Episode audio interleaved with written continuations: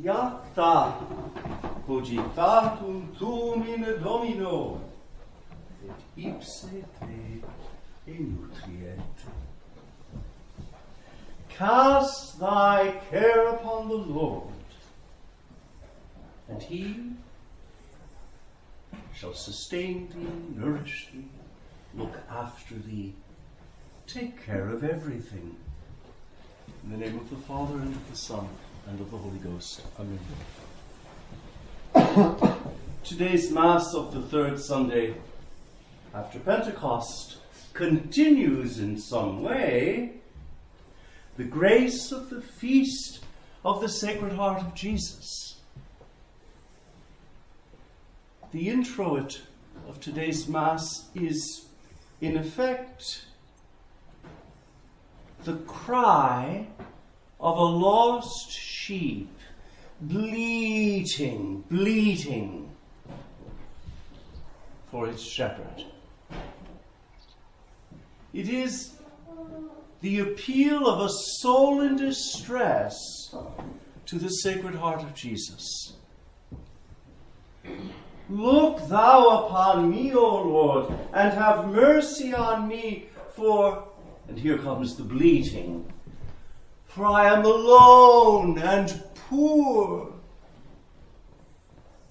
And then see my abjection and my labor, and forgive me all my sins, O my God. This is a perfect prayer to the Sacred Heart of Jesus. And then in the collect, we had a confession of our helplessness and poverty. O God, protector of all who hope in thee, without whom nothing is strong, nothing is holy.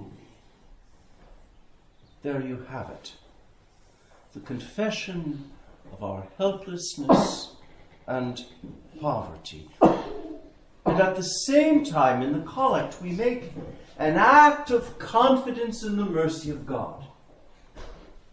The mercy of God that is ever, the collect uses the word, multiplied upon those who trust in him. And so we prayed, O God, protector of all who hope in thee. Now that word protector, I've often spoken about it because it occurs so frequently in the Psalms and in the liturgy. If we look closely at the meaning of the word, it has to do with one who completes the building of a house, one who provides a home. O God, protector of all who hope in thee, without whom nothing is strong, nothing is holy. Multiply thy mercies upon us, that having thee for our ruler, ut te rectore, having thee for the one who makes everything straight. We're all so crooked, are we not? We're also in some way twisted. So we call God the one who makes things straight. Ut te rectore te duce. Our guide. We need a guide. A guide out of the messiness of our lives.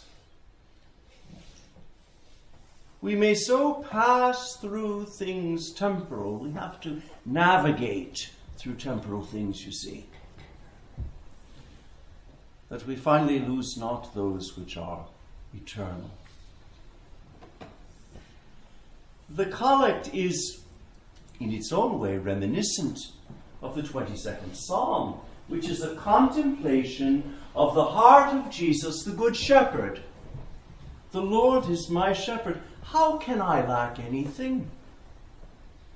He gives me a resting place where there is green pasture, leads me out to the cool water's brink. Refreshed and content. As in honour pledged, by sure paths he leads me. Dark be the valley about my path. Hurt I fear none, while he is with me. Thy rod, thy crook are my comfort. And so we go from the collect to the epistle, and in the epistle Saint Peter, first among the shepherds of the flock of Christ, reveals how deeply he was touched by his master who said, "Take up my yoke upon you." That's a very powerful image. Yoke yourself to me. Be joined to me.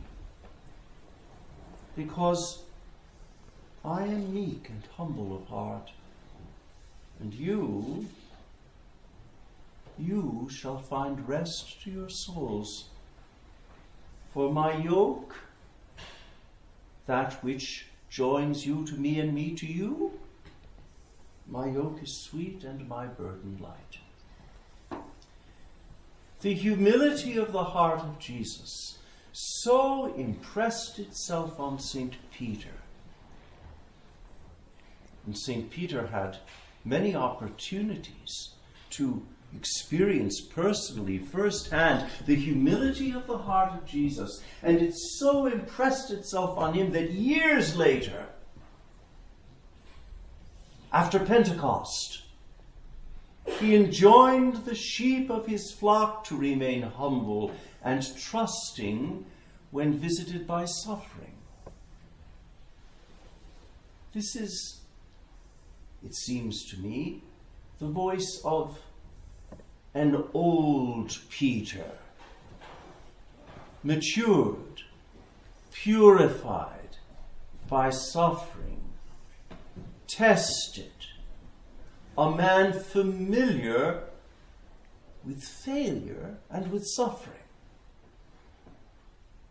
And what does he say, this wise old Peter speaking out of his experience? This is not the brash Peter of earlier days. This is a man chastened by suffering. And what does he say? Be you humbled under the mighty hand of God, that he may exalt you in the time of visitation, casting all your care upon him. For he hath care of you. The epistle begins with the sixth verse of chapter five. But one who applies himself to his Lectio Divina will discover that it is, in effect, the fifth verse of the same chapter that casts its light over all that follows. And for this reason, I tell you, when you do your Lectio Divina, look not only at the liturgical text, but look closely at what comes before and what follows. And what comes before today's epistle is this. In like manner, ye young men, be subject to the ancients. And do you all insinuate humility one to another. For God resisteth the proud, but to the humble he giveth grace. Now, the quaint expression, do you all insinuate humility one to another, may strike one as curious, because we don't generally today use the word insinuate in that way. the modern use of the word has a slightly negative connotation of the verb, to insinuate. But the word, understood according to its etymology, is exactly right.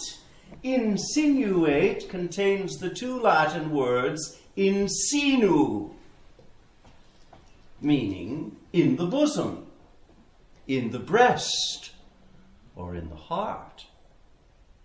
The man who insinuates humility takes it deeply into himself.